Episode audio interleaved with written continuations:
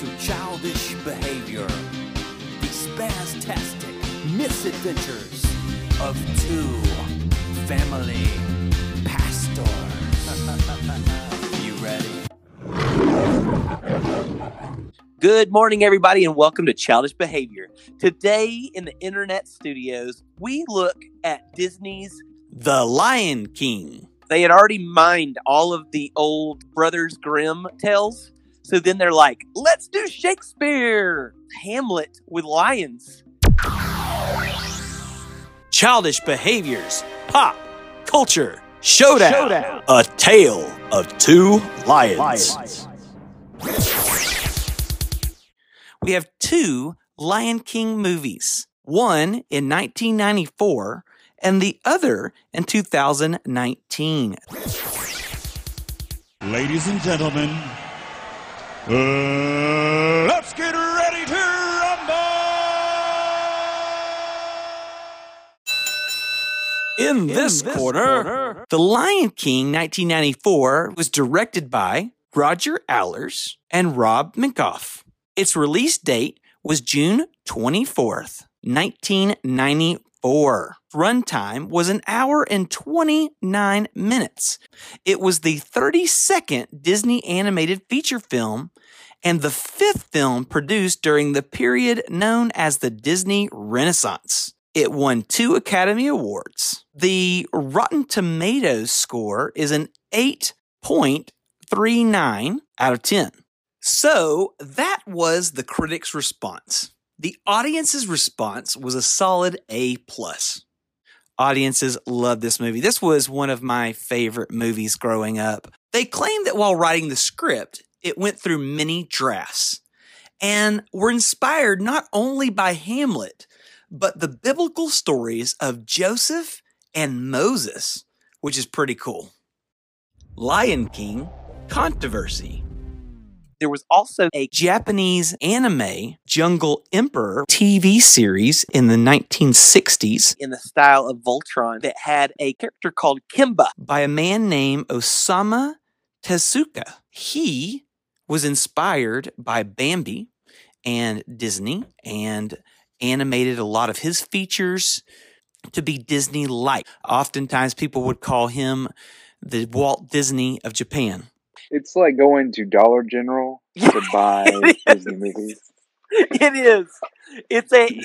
Lion King is a much better adaptation of what that was. Yeah, you're right. But there's a lot of people that like that. So it's kind of cool to look at where things came from. Now there's controversy surrounding this, that they believe that people that watched Kimba, the White Lion TV series, was inspired to write The Lion King the way that they wrote it. And that has been a source of contention for a while.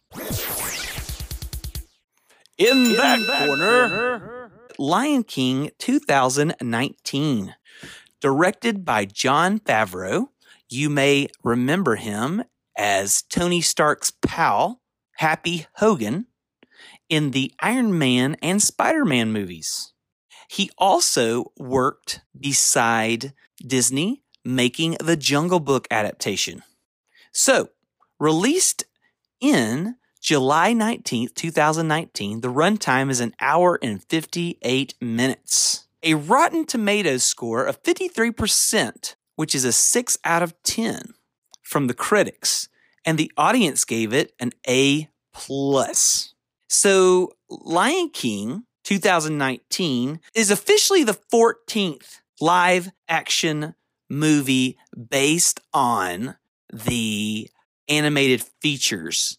If you take into consideration 3 movies that were made in the 90s, which was Roger Kipling's The Jungle Book movie, distributed by Disney, and the 101 Dalmatian movie and its sequel. So overall, if you were looking at live action adaptations, so Lion King would be the 14th. If we're looking at the new renaissance of live action films, it would be the 10th. I'm starting with like Alice in Wonderland, Cinderella, Beauty and the Beast. on record what we did. We went to our homes and we watched these movies. Now, I personally refuse and told Rick I refuse to watch the original Lion King via streaming services. Now, we had to get our VCRs out, and which I found one in a junkyard. We had to rewind it because, of course, nobody's rewound it since forever because nobody watches it anymore. But we got our Lion King out of the big plastic Disney Lion King holder case they had, which was interesting that Disney would always use a bigger case. So you knew that that's a VHS tape, but this is our VHS tape. And we hit rewind and we watched that baby. Those cases, by the way, would cut your hands. So be careful. All right.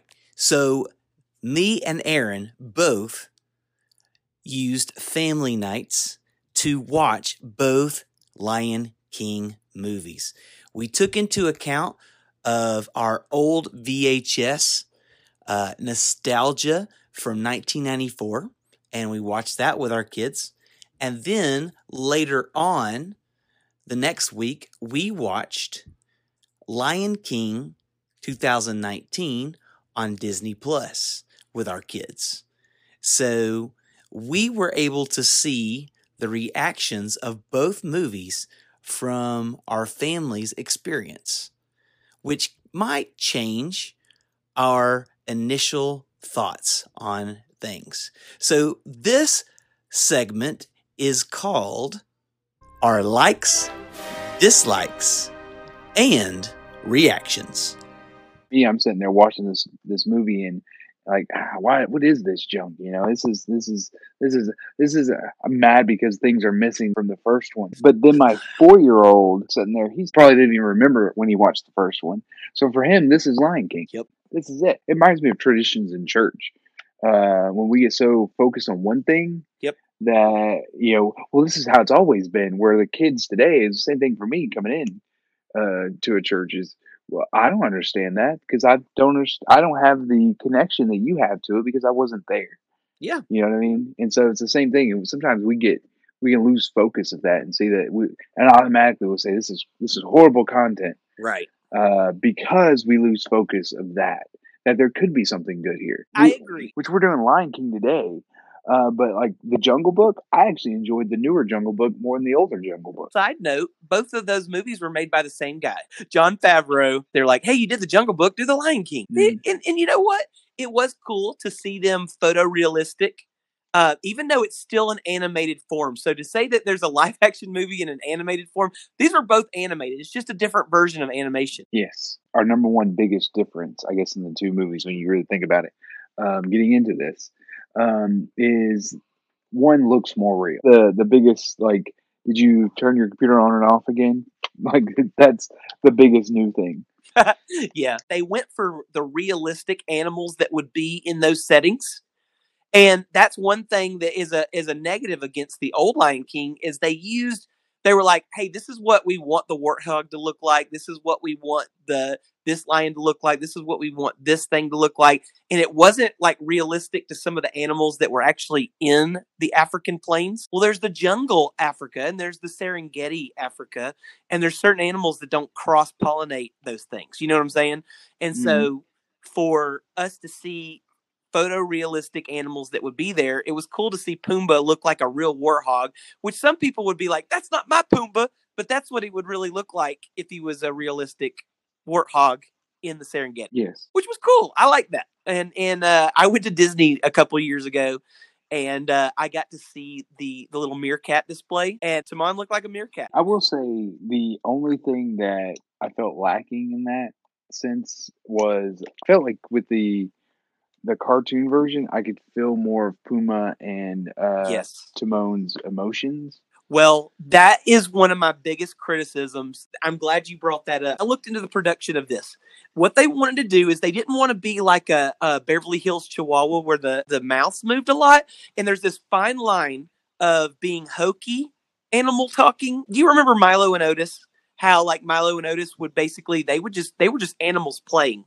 If you really want to destroy your childhood, you can seek out the documentaries on making of Milo and Otis. Hint, hint, spoiler, spoiler.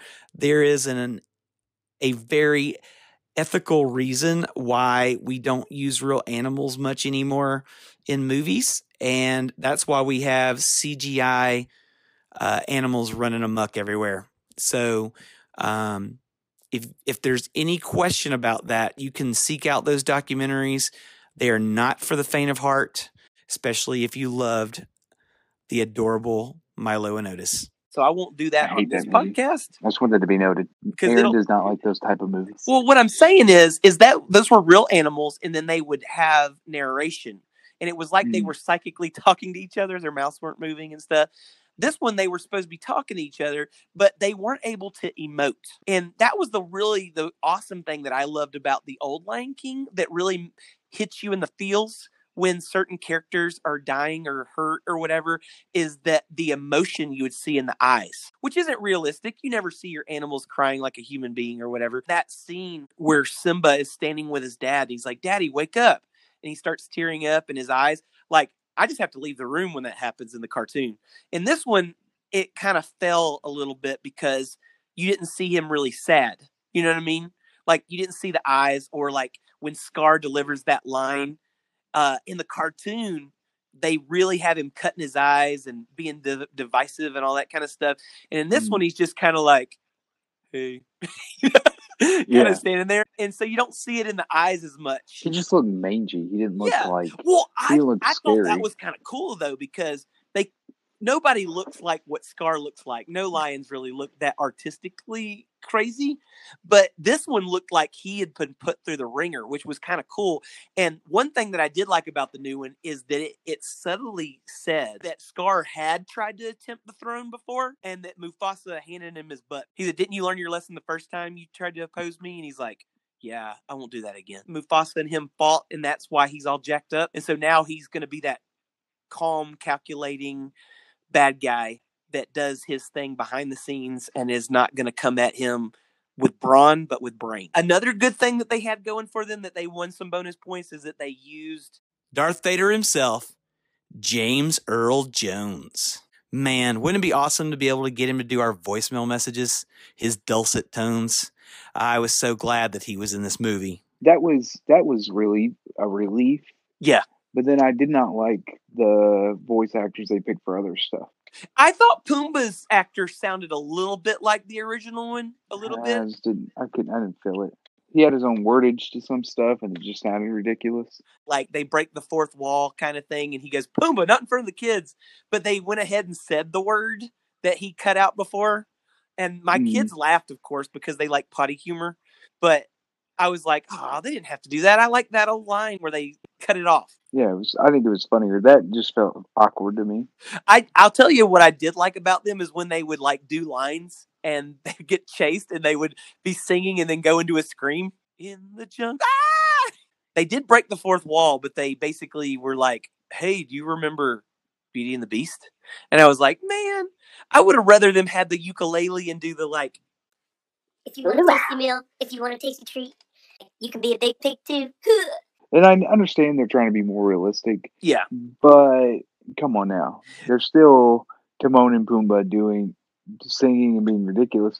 So it's okay. You know, have them do something ridiculous. Yeah. You know, I was sad whenever they did the big song, "I Just Can't Wait to Be King." And they didn't do the Tower of Animals. I didn't like that either. That would have been hard in CG.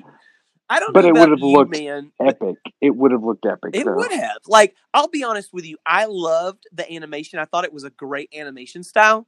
But I am just, I guess I'm an old curmudgeon. And I get kind of nervous and anxiety when I see too much CGI. And there's times where the light would hit it a certain way and I could tell it was CGI. And it would just take me totally out of it. But it was good. I mean, it was good for what it was. I mean, I'll tell you this. I think they gave certain characters more to do, which was kind of cool. I like that they gave I forgot what her name was, but she was the Whoopi Goldberg character in the original, the leader of the hyenas. Yeah, and I think they did. I think that was an intentional thing to play on, because there's too much. I think it was their idea is what a lot of the movies are doing nowadays, right, where there's too much male dominance in the movie, so it was to give it a little more female authority. And it when they do the turn, it felt more believable. Yes, like they did that. The whole hyena thing. Yes, the whole hyena thing felt more believable.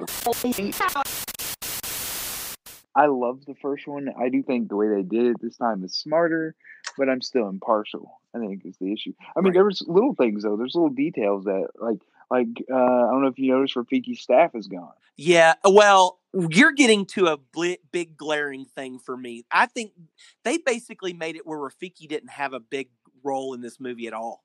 Like, they took a lot of his good lines away. Like, they did the whole thing where Simba basically came to his understanding by himself. Rafiki did kind of like intercede a little bit, but in the original movie, Rafiki had some really good lines. And that stick that you mentioned played a really important role in telling him about the past. He hits him in the head, remember, in the original one with the stick? And he goes, "That hurt." And he goes, "That's like the past. The past hurts sometimes." And then he swings it again and he learns from it, remember? And yes, and it was such a beautiful moment that was taken away. Yes. And they took that away from him. I love that. And I was like, I love it so much. Looks like the winds are changing. Change is good.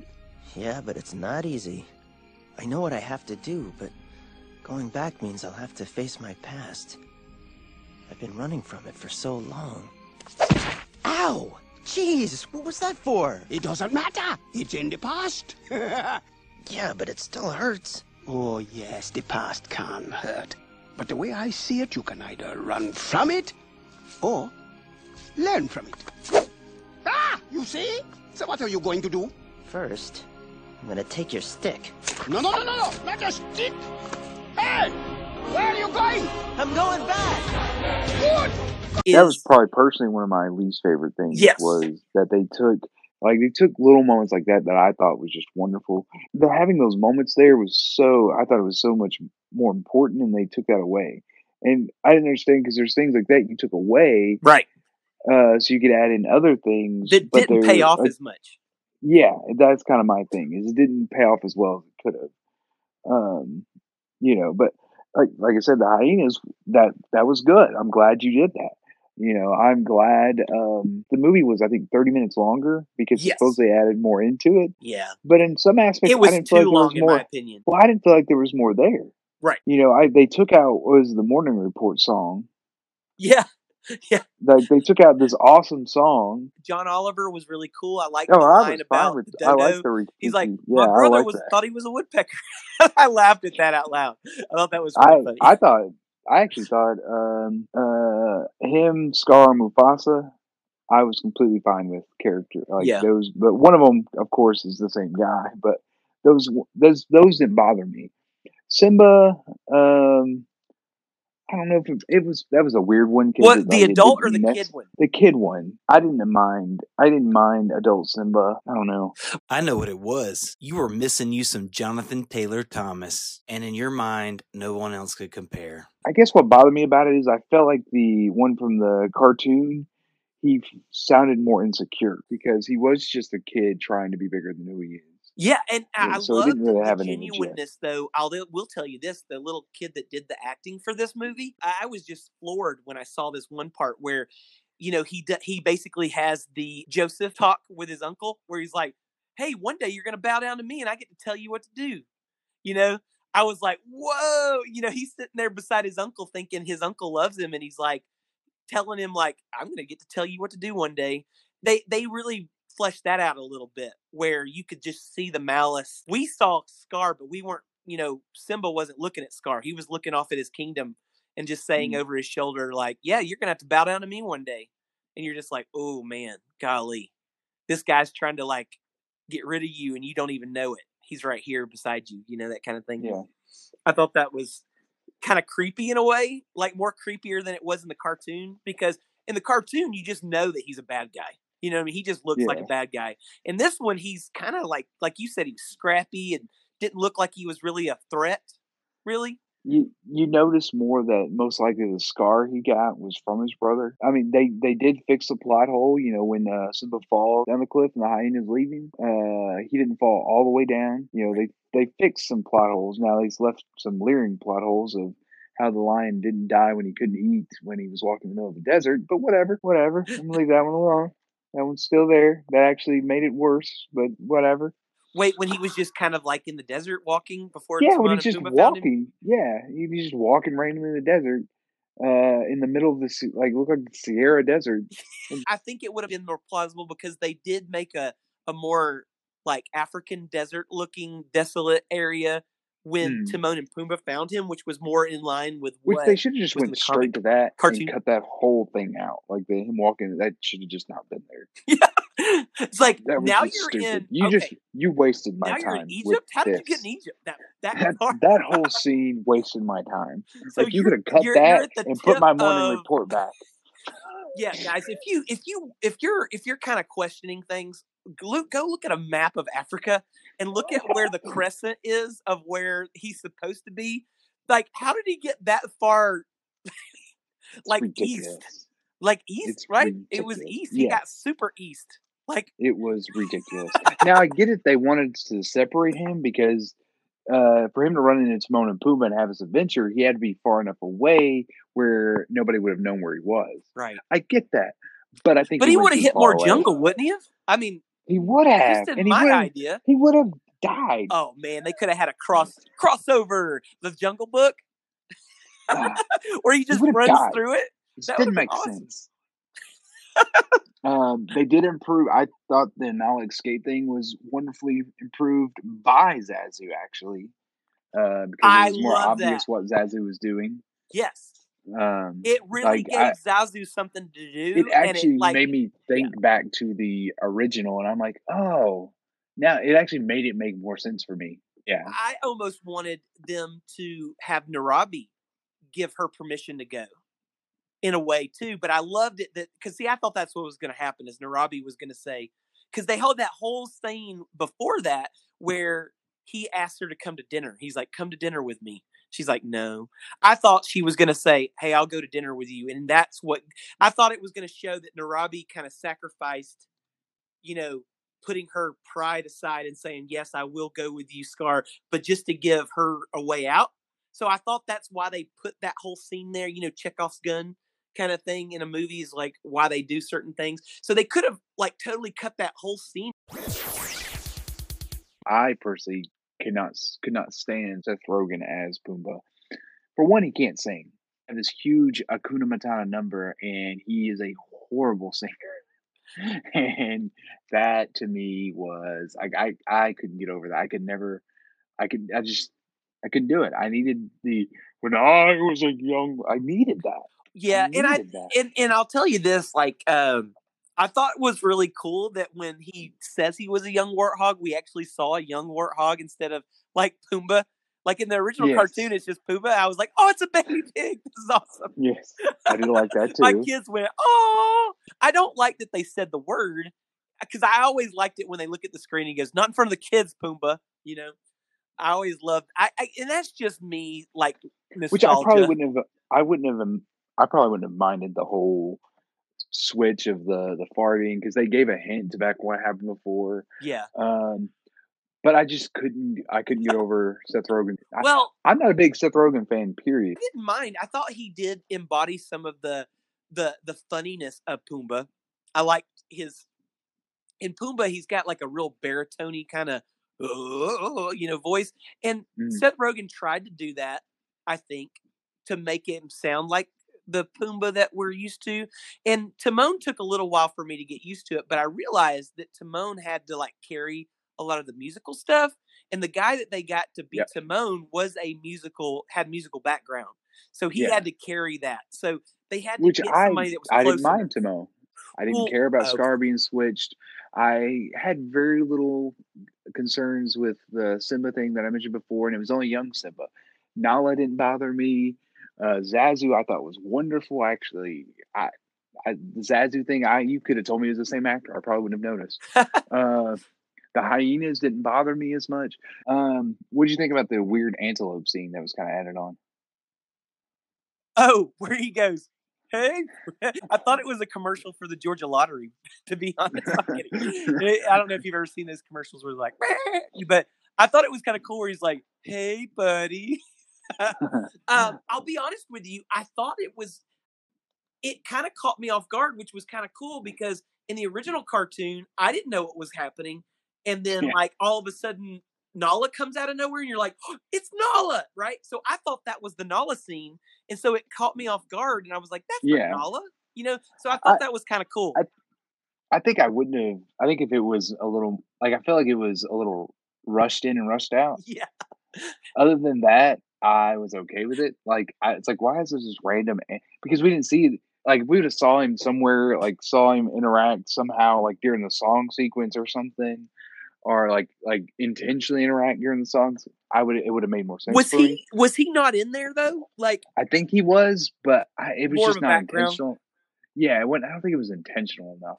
And if it would have been a little more intentional, like if he would have randomly had that conversation with one of the characters, like if they would have literally segued straight out of the dance number into that conversation, that would have made more sense for me. Yeah.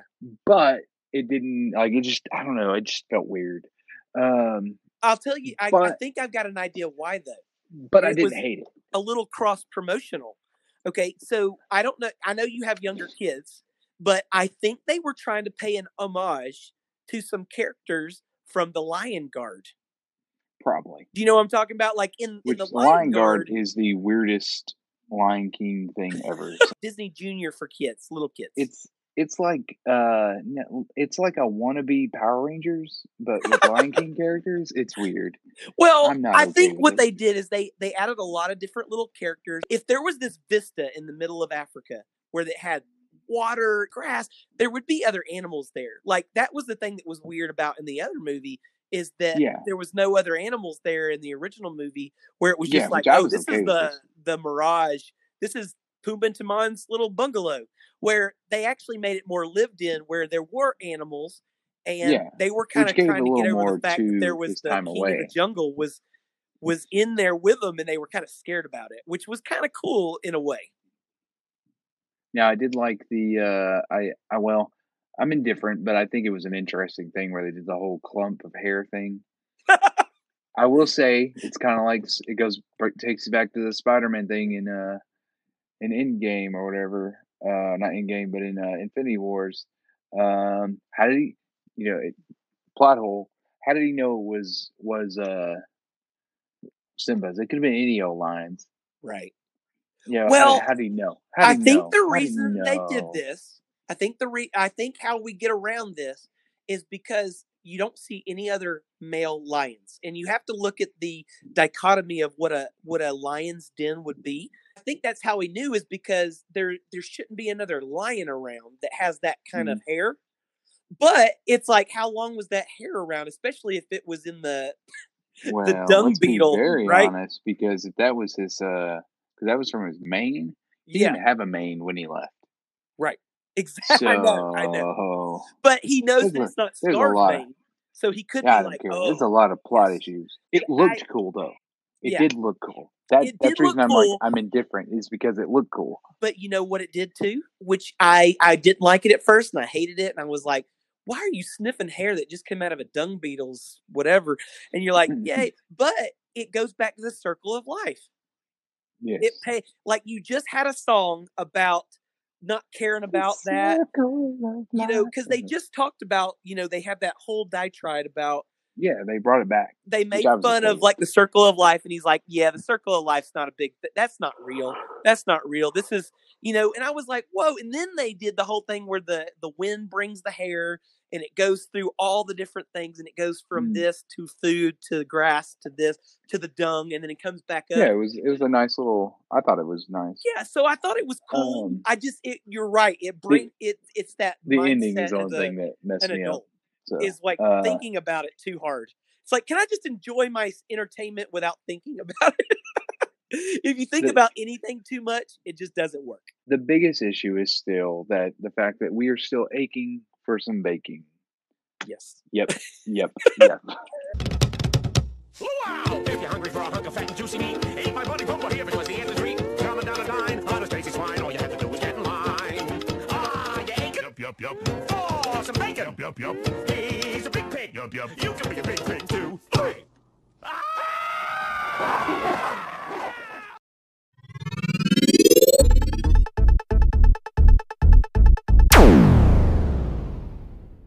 After these messages, we'll be right back. You, my dear friends, can get Lead Volunteers today. That's LeadVolunteers.com, or you can go to the Childish Behavior Ministries site, go to the bottom of the page, click the Lead Volunteers link. It's going to be epic, and you too can learn how to better lead volunteers. Now, let's pause for a Childish Behavior commercial break.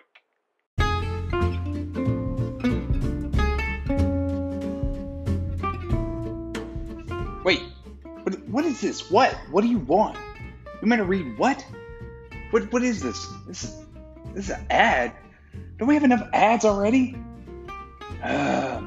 Whatever. I'll read it, but I'm gonna hate it already. I'm just gonna tell you that I'm gonna hate it. Wait. What does this say? Are you serious? We have a merch site now. Like we can get shirts and like a hoodie or a hat. Or what about like a button? I can get a button too. It's pretty epic. I like buttons. So you want me to plug our merch site? Tell everybody here that if they go over to childishbehaviorministries.com, which is our new website we just opened up, and they click the button on the front page that says Childish Behavior merch, they're gonna take them to our merch website and they can get them some Childish Behavior merch. That's what you want me to tell them. That's it. Nothing. Wait a minute. I'm gonna tell them this. Are we making anything off of this? Or is this like everything else we do, where we are literally we're basically just breaking even? We're breaking even again. So why are we doing it? Oh, okay. So people can promote Childish Behavior, and so that we can spread our focus and reach new people and let them know about Childish Behavior Podcast, so that they too can enjoy this content and they can be uplifted through the crazy antics that is Childish Behavior. You know what? I'll do it. I don't hate it completely, and I'm sorry. So, as I already said, you've already heard, go to childishbehaviorministries.com, click the button, get your Childish Behavior swag on. This has been Aaron. Lates.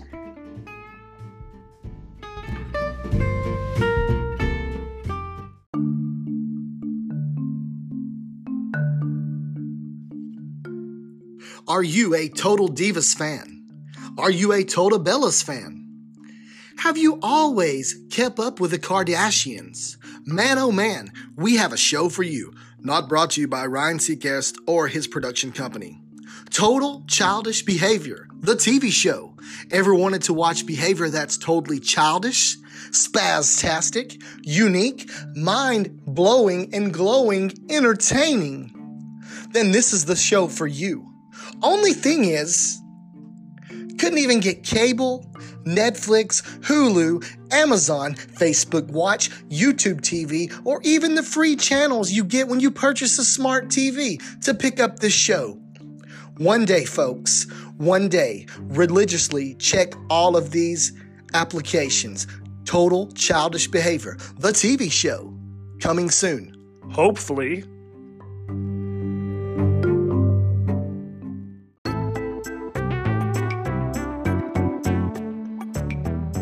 Have you ever thought to yourself, what is Victoria's secret? What is she hiding? How many licks does it really take to get to the center of a Tootsie Roll Pop? How was LeVar Burton on Star Trek and the host of Reading Rainbow at the same time? Where in the world really is Carmen Sandiego? Did Dr. Sam Beckett from Quantum Leap ever actually leap home? If you really want answers like these, then boy oh boy, do we have the deal for you. For 3 easy payments of $7.82, you can possibly have these answers with the purchase of the Ask Aaron doll. The Ask Aaron doll. Will your answers be correct? Probably not. But hey, it's tax season. Why not frivolously spend some money and find out? Remember, the Ask for Aaron doll or Ask Aaron doll, it's hours of countless answers. Maybe they're right, maybe they're wrong. the Ask Aaron doll for 3 easy payments of $7.82. It can be yours. Remember, Ask Aaron doll.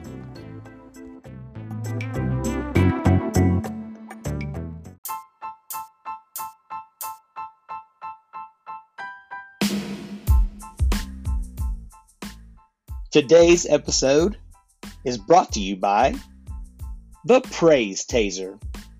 Do you find yourself having worship every Sunday or Wednesday night, and there's a few students and maybe even a few leaders leaning against the wall, talking to their neighbor, laying flat on their back like they're taking a nap, or playing Angry Birds on their phone? Is that even popular anymore?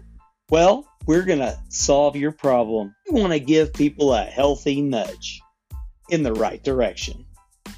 What we do is we use a non-lethal electrical pulse to turn their frown upside down and to let them know it's not time to talk right now. If you call now, in the next 60 seconds, we will send you a free senior Pastor Praise Taser collar for when your pastor exceeds a reasonable time limit. Oh! Call now. Operators are standing by.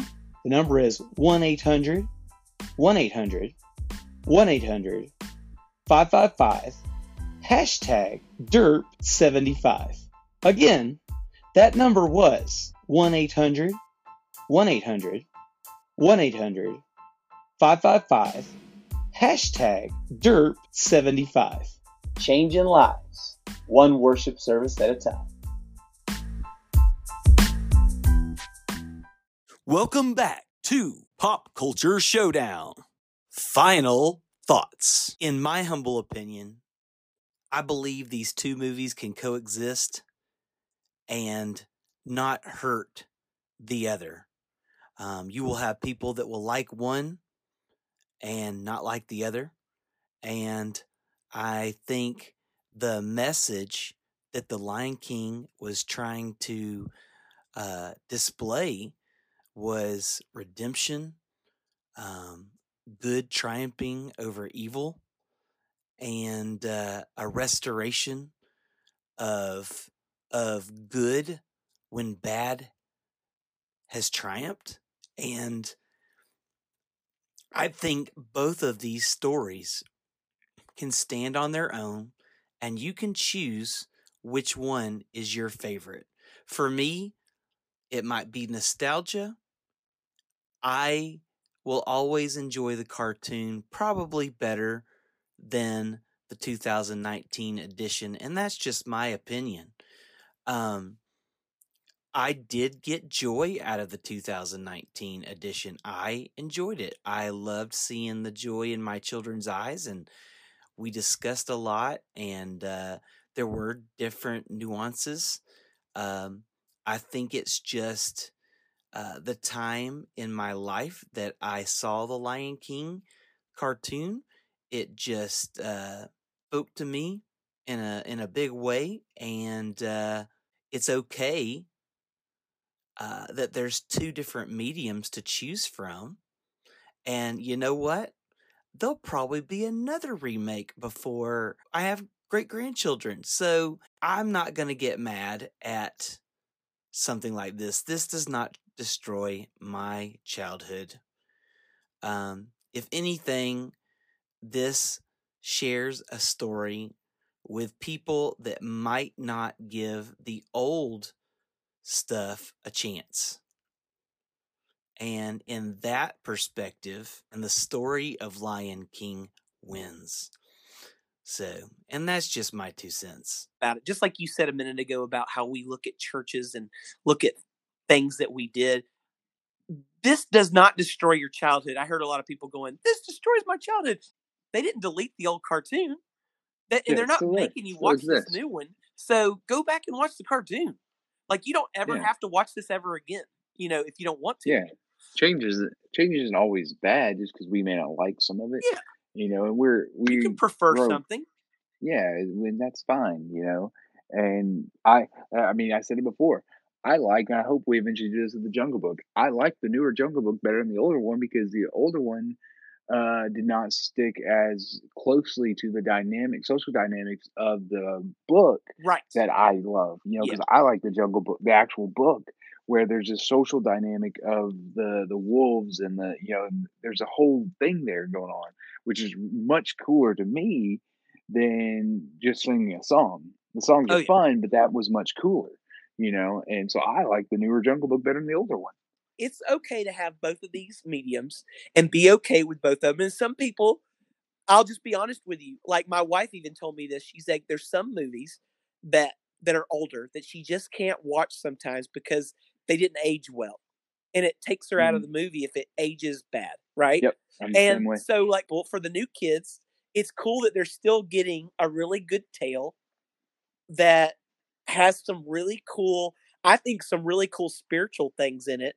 And like we talk about a lot of times, I mean, these filmmakers and stuff are just using the story of God's redemption and his love, and they're repurposing it for their story. But it was a story that's old as time. It's in the Bible. I love this story of like the prodigal son coming home, you know, and returning to make the balance right. There's something about those kind of stories are just awesome. Let's go ahead and segue to the greatest point in this whole thing. And that's what we keep going back to. And what we can learn from something like this is just like in churches, you know, the change happens and not all change is bad. You know, should we respect the past? Yes, we should ultimately respect the past and learn from the past. But should we be willing to grow? Always we should be willing to grow. And I don't think growing takes anything away. I think growing is exactly what God wants us to do. It doesn't take away from God. And here's the weird thing about it is, just like you said at the very beginning, Lion King was originally made off of Hamlet. Yep. Just like the way we do stuff here was originally based off of something else. You know, and that's something you can take home to your churches is yeah, you do this way. Well, you know where that came from originally? It was they did it this way. You know, and it's we're all building upon something that came from before. Right. You know, and there are going to be good things about it, and there's going to be bad things about it. And the ultimate thing here that we need to learn and grow from is that we can take things to a better place. And as long as we're following God, honoring who God is, then good things are going to happen. Now, I'm not saying Lion King did that, but I'm saying that's how the takeaway we can take away from it as people in youth ministry and children's ministry and family ministry. Yeah. And whatever ministry you're doing. Yeah. And I think this is a really cool story too that I love. It's just, I think we need more good stories of redemption and reconciliation and knowing that evil might be there.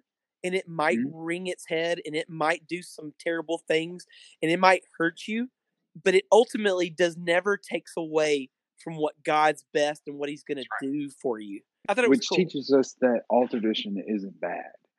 You know, I think that's what ultimately teaches there is not all tradition is bad, but not all change is bad either. Yeah.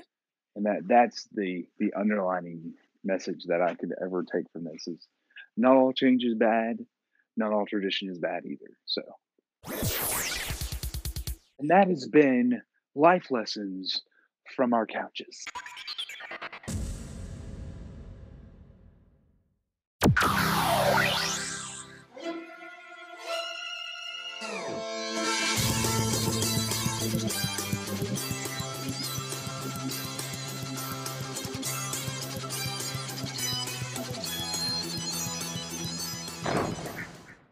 Out of the cannon.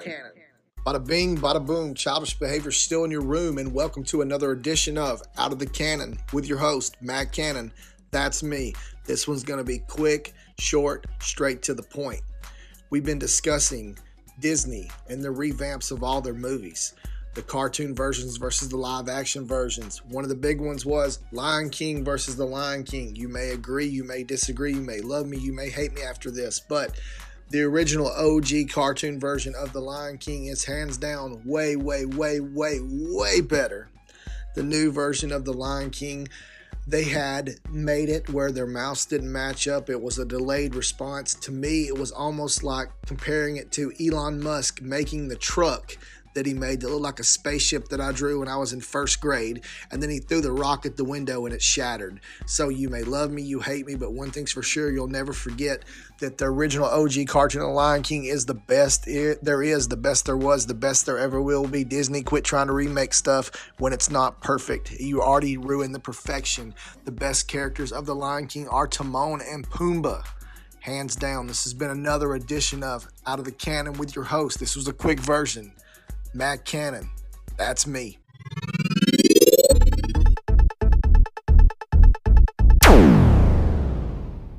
One of the best books I have ever read was entitled 3 Signs of a Miserable Job by Patrick Lencioni. Now, Patrick Lencioni is a wonderful leadership author, and this book changed everything for me.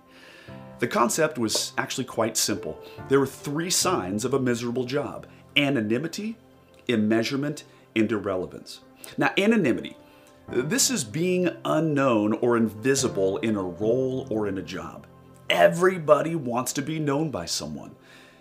Do you realize that your volunteers might feel lost, alone, and not even known by you as their leader? They may not feel known by you. This is a sign of a miserable volunteer. Immeasurement. This is a term that Patrick Lencioni actually just made up. It's actually the inability to measure. Immeasurement is not knowing how to measure if you hit a home run, a single, or you struck out for the day. People need to know whether or not they're winning.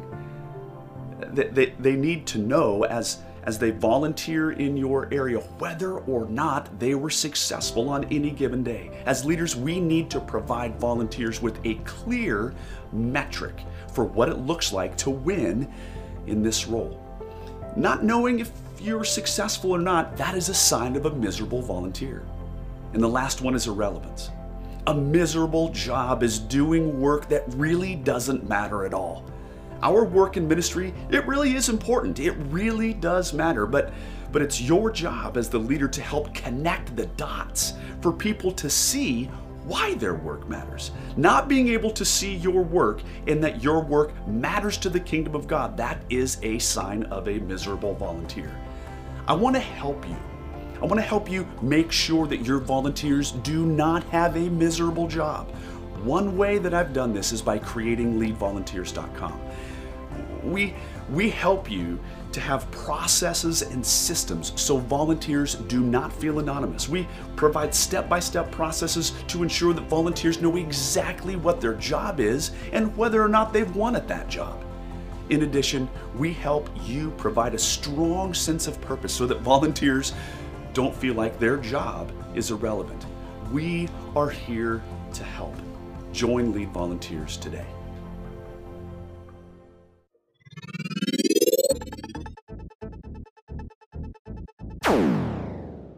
Check us out on Facebook at Childish Behavior Podcast. Check us out on Instagram.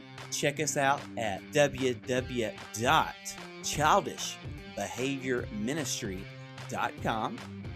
We have a merch page, and all the proceeds of what we make off of that goes back into this ministry. Just know that we do it because we want to be able to do more of this. Hey, why I got you guys. I just want you to remember that caring is sharing. Share our podcast with your friends, your neighbors, your dogs, cats, whatever. We don't care. Share this podcast and get the word out about childish behavior. If you could, please go on your app of choice, whatever you use, Apple, iTunes, Spotify, whatever. And if you could subscribe, give us 5 stars if you feel generous, and leave a review. You will be put in the running each week that we podcast. We will go to that list. We'll put the names in a hat or put you on one of our magical spinning wheels, and we'll choose you that way. So the chances right now for you to win are amazing. So please, please, please, please, if you can, help us with that. It helps us get into more ear holes and for more people to hear about us. Have a great day, and thank you in advance. And everyone, please remember, Hakuna Matata. And don't go to the dark place. Stay where the light touches. And always, always, always stay childish, my friends. All right, Hakuna Matata means don't worry for the rest of your day. It's our problem-free philosophy, Hakuna Matata. Bye. Stay childish, my friend.